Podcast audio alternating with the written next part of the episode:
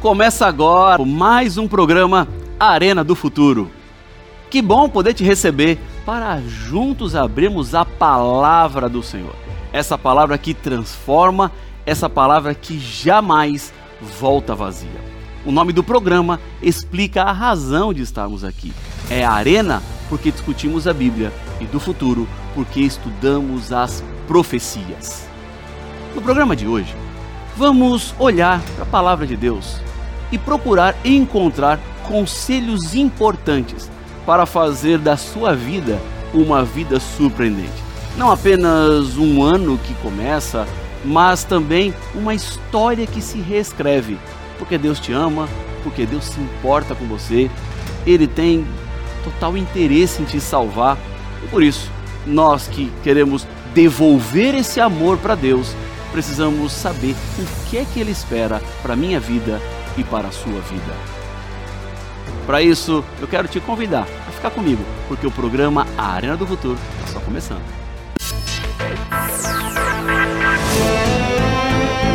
A Arena do Futuro. Com o pastor Rafael Rossi.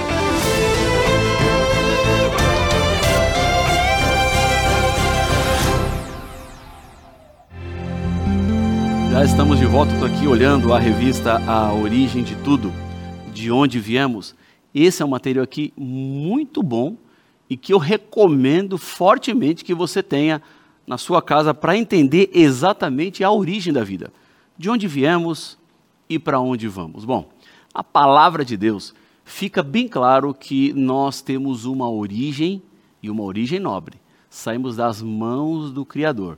Você não é resultado do acaso, você não veio de uma explosão cósmica, mas Deus te planejou. E isso faz toda a diferença na hora que vamos falar sobre esperança. Então, esse material aqui está à sua disposição na nossa escola bíblica. Então, para receber esse material, você tem que se matricular nessa escola bíblica que, primeiro, não paga mensalidade e segundo, as matrículas estão sempre abertas, porque a Novo Tempo é uma grande escola bíblica que usa rádio, TV e internet para te ajudar a entender e compreender um pouco mais sobre a revelação do Senhor. E eu sei que a sua pergunta agora é, pastor, eu quero entrar na escola bíblica, o que é que eu preciso fazer? Como é que eu entro? Vou te contar. E lá eu vou te apresentar exatamente o passo a passo para você entrar na escola bíblica. Já está vendo o tema aqui que vamos conversar hoje? Conselhos para um ano surpreendente. Então, fica comigo para entender exatamente o que é que Deus tem para nós nesse momento, nessa mensagem especial. novotempo.com barra escola bíblica novotempo.com barra escola bíblica. Você vai chegar neste site, este material. O segundo convite que eu tenho para fazer é o nosso canal no YouTube. Eu quero te convidar a se inscrever se você ainda não se inscreveu. O canal é a Arena do Futuro NT. Então é o nome do programa NT da Novo Tempo, que é a casa do programa Arena do Futuro. Então tá aí o convite, eu espero você aqui na nossa página no YouTube. Vamos então ao tema de hoje: Conselhos para um ano surpreendente eu tenho certeza que você quer fazer do seu próximo ano um ano feliz, um ano de bênçãos. Nós não estamos neste mundo abandonados, sem saber para onde ir, mas Deus nos dá claras orientações. Quando você compra um produto, geralmente vem um manual de instruções que diz exatamente o que, é que você tem que fazer, de que forma você tem que usar, como você tem que guardá-lo, para que esse produto dure mais tempo, para que ele cumpra o seu objetivo. O mesmo acontece com a vida. Nós viemos neste mundo e existe um manual de instruções. Deus nos deu esse manual, que faz com que você viva melhor, você tenha uma vida surpreendente. E você sempre assim, pastor, qual é o manual? Você já sabe, né? O manual é a Bíblia Sagrada, é a palavra de Deus. Aqui nós encontramos as principais mensagens para a minha vida e para a sua vida em todos os aspectos. Deus fala sobre a sua vida pessoal, profissional, familiar, fala sobre seus sonhos, fala sobre suas expectativas, fala sobre carreira, desenvolvimento, crescimento. É tanta coisa que é impossível numerar em um programa como Arena do Futuro de 29 minutos tudo que a Bíblia tem. É preciso uma vida de estudos da palavra de Deus. E hoje o que eu quero é abrir a palavra do Senhor e apresentar alguns desses importantes conselhos para as nossas vidas. Para que Deus consiga te usar de maneira mais clara, mais direta. Ou decisões que você precisa tomar para que a sua vida seja diferente do que tem sido até aqui. Porque Deus está trabalhando em nós num processo de melhora, de crescimento. Deus quer que você se aperfeiçoe. Certa vez, perguntaram assim para Michelangelo: o grande escultor, como é que você faz para criar suas estátuas? E ele falou assim: simples. Eu vejo um bloco de pedra, imagino o que eu vou fazer e vou tirando os excessos. Bom, para ele era fácil e simples. Eu não conseguiria esculpir qualquer coisa na pedra, mas a ilustração ela me ajuda a entender algo que vejo da forma como Deus tem trabalhado comigo, com você somos uma pedra bruta. E Deus, Ele olha aquilo que Ele quer fazer na minha vida e na sua vida. Aquilo que Ele pode fazer. Naquilo que Ele vai nos transformar. E Deus vai tirando os excessos. Ele vai dando algumas marteladas para tirar coisas que estão em nós e que não deveriam estar, para que nós sejamos diferentes, para que sejamos esculpidos à imagem e à semelhança de Cristo cada vez mais. Por isso, se você olha para a Bíblia, se você estuda a palavra de Deus e decide começar o ano ouvindo aquilo que Deus vai te falar, você vai ser muito mais feliz. Sua vida estará protegida embaixo da mão e da graça do Senhor. Ora, essa é uma escolha sua, é uma escolha pessoal e que eu espero que você faça a partir de agora. Por isso, vamos à palavra de Deus. Vamos ao primeiro verso que está em Provérbios capítulo 24, versículo 6. Diz assim a palavra do Senhor: Porque com prudência você deve fazer a guerra, na multidão de conselheiros está a vitória. Há pessoas que falam assim: se conselho fosse bom, não se dava, vendia. E você acha que essa frase está certa? Essa frase não está certa, não. Porque a Bíblia diz que na multidão dos conselhos há sabedoria. Ou seja, você precisa ouvir outras pessoas. Existem aqueles que falam assim: não, eu não ouço ninguém, eu sei o que é melhor para a minha vida. Cuidado, cuidado. É importante que pessoas que estão de fora percebam algumas situações que talvez você não esteja percebendo. Há pessoas que não estão envolvidas nos problemas que você está e que vão conseguir discernir de uma outra maneira. Agora, você precisa cuidar dos seus conselheiros. Quem você vai colocar nessa categoria daqueles que vão dizer a você, ou que vão lhe ajudar, ou que vão te apresentar alguns pontos que talvez você não tenha entendido? Isso vai fazer toda a diferença. Portanto, escolher bem em quem confiar é também fundamental. Eu vou dizer para você uma experiência pessoal. Não abro mão dos meus conselheiros. E eu tenho alguns conselheiros. Eu tenho pessoas que são espirituais, maduras, consagradas, pessoas que amam a palavra de Deus e que servem para mim de conselho. Eu ligo para elas, eu mando mensagens, eu pergunto, porque as orientações que elas me passam me ajudam na vida. São pessoas que já passaram por algumas situações que eu ainda não passei e que já enfrentaram dificuldades que eu ainda vou ter que enfrentar e saber como elas fizeram, da maneira como elas conseguiram lidar com aquela situação, me ajuda a crescer. Por isso, quando a gente olha para a Bíblia, nós não podemos pensar que já sabemos tudo, porque há muitos conselhos na Bíblia. E Deus também usa conselheiros para nos ajudar a entender. E eu quero, nesse momento, assumir o papel de um conselheiro na sua vida. E o meu conselho para você é: siga a palavra de Deus. Ouça a voz do Espírito Santo. Essa é uma multidão de conselhos que você recebe aqui na Novo Tempo todos os dias, 24 horas, sete dias na semana. Esses conselhos vão fazer diferença na sua história, se você ouvir e se você aplicar na sua trajetória. Porque nós temos duas coisas a fazer. Primeiro, viver. E a segunda é matar um leão por dia. Porque não é fácil. Nós enfrentamos muitas dificuldades. Passamos por muitos problemas. Temos que matar esses leões. Nós não temos controle do futuro. Não sabemos aquilo que vai acontecer.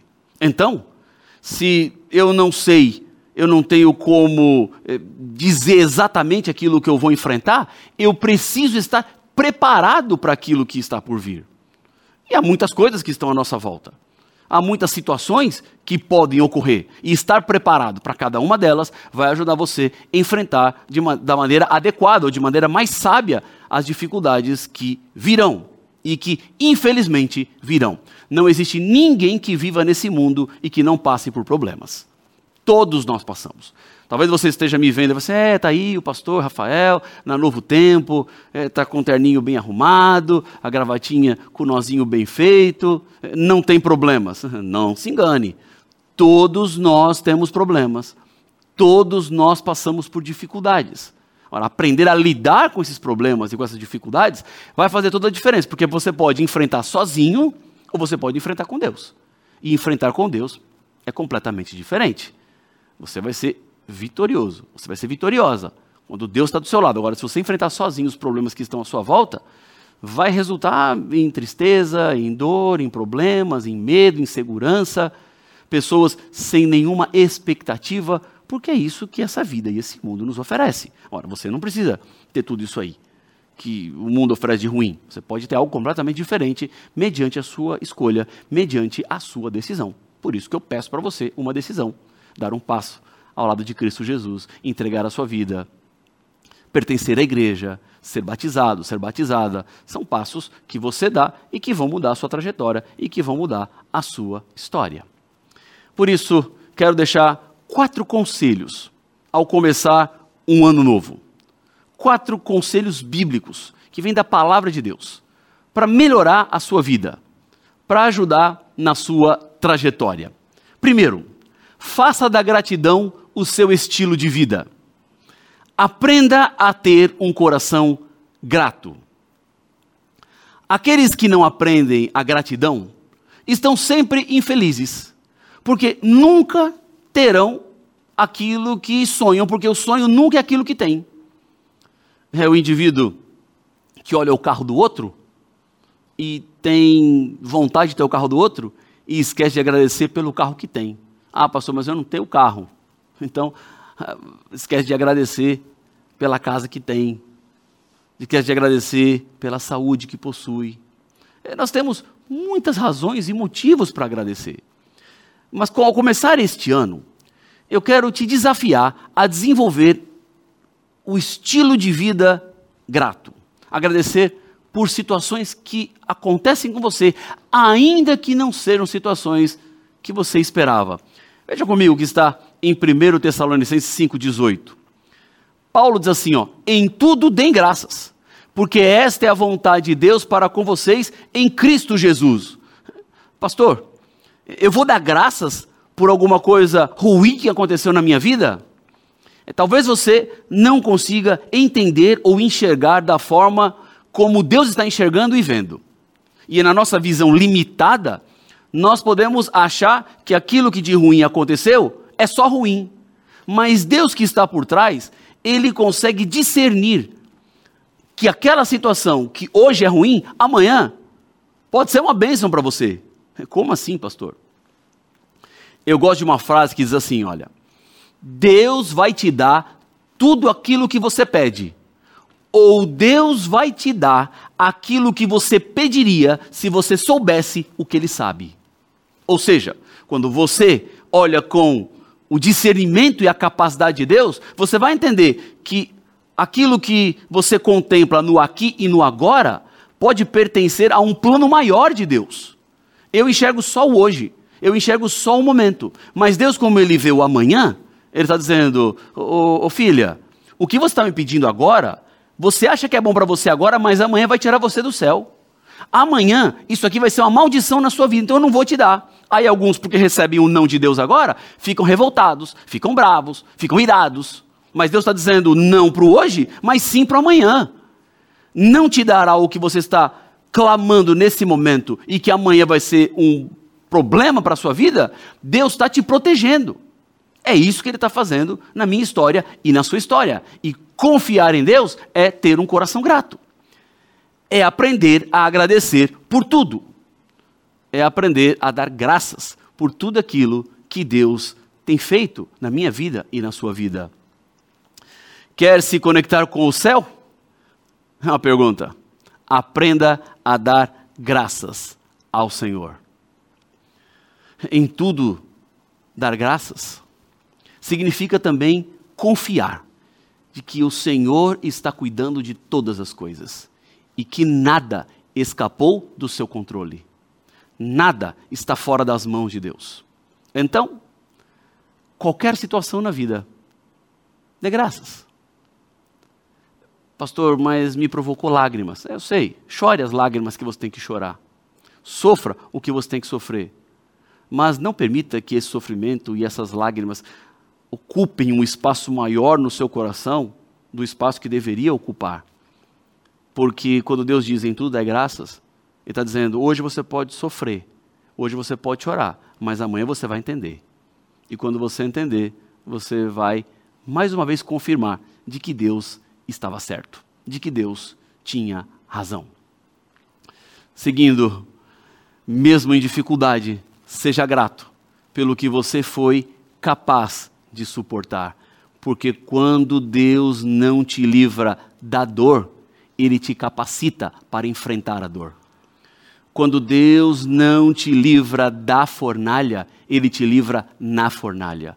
Quando Deus não te livra da cova dos leões, Ele te livra na cova dos leões. Ele te dá as ferramentas necessárias para que você enfrente qualquer dificuldade, para que você enfrente qualquer luta. A gratidão, ela tem um enorme potencial. E quando você desenvolve um estilo de vida grato, você alcança esse pleno potencial de Deus para a sua vida. Porque os nossos valores, eles mudam quando nós aprendemos a ser gratos, a vivermos em gratidão. Deixa eu contar uma história para vocês. Há um tempo atrás, eu visitei uma pessoa num hospital. E ela estava na cama, internada já há vários dias. E ela disse assim para mim: Pastor, eu queria tanto poder andar de cadeira de rodas. Em outras palavras, ela que estava na cama sonhava em andar numa cadeira de rodas. Agora eu te pergunto: quem que está andando sonha em andar de cadeira de rodas? Ninguém. Mas quem está numa cama de hospital sonhava. Então, aprenda a ser grato por aquilo que Deus tem feito e aquilo que Deus faz na sua vida, da forma como Ele tem cuidado de você. Isso muda a visão, isso muda a perspectiva, isso muda a sua história. Seguindo um outro conselho, cuidado com as propostas financeiras. Nós precisamos de dinheiro. A vida se move com dinheiro, é verdade. Mas cuidado com a relação que você vai ter com o dinheiro. Diz a Bíblia em 1 Timóteo 6,10. Porque o amor ao dinheiro é a raiz de todos os males. E alguns, nessa cobiça, se desviaram da fé e atormentaram a si mesmos com muitas dores. A Bíblia não está dizendo que o dinheiro é o problema, mas é o amor ao dinheiro. É a forma como as pessoas se relacionam com o dinheiro. Isso aí faz toda a diferença. É tão triste ver famílias eram unidas, viviam bem, até o momento que eles precisam trabalhar com herança. E não precisa ser muita herança, não. Eu já vi família ter desentendimentos enormes por coisas muito pequenas e sem tanto valor financeiro. Mas entraram em uma luta, em uma guerra, por causa do dinheiro. Qual é o problema? O dinheiro? Não, não. O problema é o amor que se dá ao dinheiro. É o amor que se dá às posses. E o conselho bíblico é: olha, cuidado, porque alguns nessa cobiça se perderam completamente. Alguns nessa cobiça estão atormentados e vivendo cheio de dores. Aprenda a relacionar-se bem com o dinheiro, ter uma relação, uma relação saudável com o dinheiro, sábia usar o dinheiro ao seu favor e não colocar o dinheiro na frente das pessoas. Porque pessoas são mais importantes do que coisas. Tá bom? Pessoas valem mais do que as coisas. Mas muitas vezes parece que as coisas ocupam o primeiro lugar e as pessoas vão ficando para trás. Cuidado com as propostas afetivas cuidado com os desvios que podem surgir no seu caminho. Há algumas feridas que são criadas, que são geradas e que demoram muito para cicatrizar. Talvez você esteja agora vivendo este problema, uma ferida cruel. O seu esposo que você tanto confiava te decepcionou feriu seus sentimentos, suas emoções. Ou talvez a esposa que você amava tanto já não te ama mais, a fidelidade se quebrou, as feridas estão expostas. Pense muito, muito antes de tomar qualquer decisão na vida. Muitas ações são feitas sem o devido pensamento e depois os cacos ficam jogados e tentar juntá-los é um trabalho que muitas vezes não dá mais certo. Cuidado com as propostas afetivas. Essas propostas elas surgem, batem a porta do coração. E se você não estiver seguro e firme, você pode cair. Todos estão sensíveis e vulneráveis à queda. Diz Jeremias 17:9: Enganoso é o coração mais do que todas as coisas e desesperadamente corrupto. Quem poderá entendê-lo? O que Jeremias está dizendo é: você não pode confiar nas suas emoções, você não pode confiar no seu coração. Ou seja, nós temos uma mistura entre razão e emoção. Se você fica só no coração, que é só emoção, ela vai te levar por caminhos errados, porque o seu coração é enganoso. Então não dá para confiar em você. Você não pode ser a, a sua única régua para decidir, porque o seu coração vai te levar para onde você não deveria ir. Por isso existe a razão. Por isso Deus coloca a palavra diante de você. Por isso Deus dá conselhos. Por isso Ele mostra o caminho. Para que você não fique apenas com aquilo que você sente na sua pele, mas para que você tenha bases para suas decisões, bases para suas escolhas. Cuidado com a libertinagem. O mundo caminha para uma libertinagem geral. Mas Deus estabeleceu princípios. Deus estabeleceu claras diretrizes. Não é liberou geral. Mas Deus, ele quer te proteger. Ele quer que você ande de acordo com a vontade dele, para que você não se torne vulnerável e nem suscetível aos problemas que existem na libertinagem, que obviamente vão te levar para o pecado. Essa é uma decisão que se toma, uma decisão consciente. Convide Deus para participar das suas comemorações. Ou seja, deixa a libertinagem de lá e coloque Deus para cá. É isso que vai fazer toda a diferença. É colocar Deus no centro da vida. É isso que vai te proteger das ciladas que o diabo arma para te levar ao pecado, para te levar ao erro. O diabo te conhece muito bem. Ele sabe o que é tentação para você. Ele sabe o que vai te levar para o pecado. E o que ele puder fazer, ele vai fazer. Ele é muito hábil nisso. Ele conhece o Rafael muito bem. Ele sabe o que é tentação para mim. E é por isso que ele coloca diante dos meus caminhos essas tentações. Ele apresenta. E como é que eu venço? O diabo eu venço trazendo Deus para a minha vida. Não é a minha força, não é a minha capacidade, mas é Deus em mim. É eu não confiando no meu coração, não aceitando as propostas que desvirtuam o propósito de Deus na minha vida e tendo um coração grato, que vai me proteger nesse mundo e vai fazer do meu próximo ano um ano surpreendente.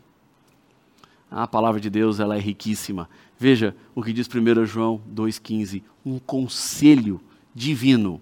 Não amem o mundo, nem as coisas que há no mundo. Se alguém amar o mundo, o amor do Pai não está nele. O sentido de mundo aqui é um sentido espiritual e não um sentido literal. Não amar o mundo não significa não amar as pessoas, porque isso seria o amor literal, as pessoas que estão no mundo. Mas não amar o mundo nesse sentido é no sentido espiritual. O mundo aqui tem a ver com tudo aquilo que está contra a vontade e o plano de Deus. Há dois caminhos a seguir: o caminho do Senhor e o caminho do mal. O caminho da salvação e o caminho da perdição. O caminho das ovelhas ou o caminho dos bodes. É assim que a Bíblia apresenta.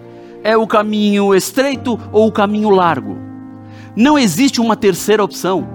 Só existem duas opções. Só existem duas escolhas a serem feitas. Ou você está com Deus ou você não está com Deus. Ou você convida Deus para estar na sua vida e fazer desse ano um ano surpreendente, ou Deus vai ficar do lado de fora.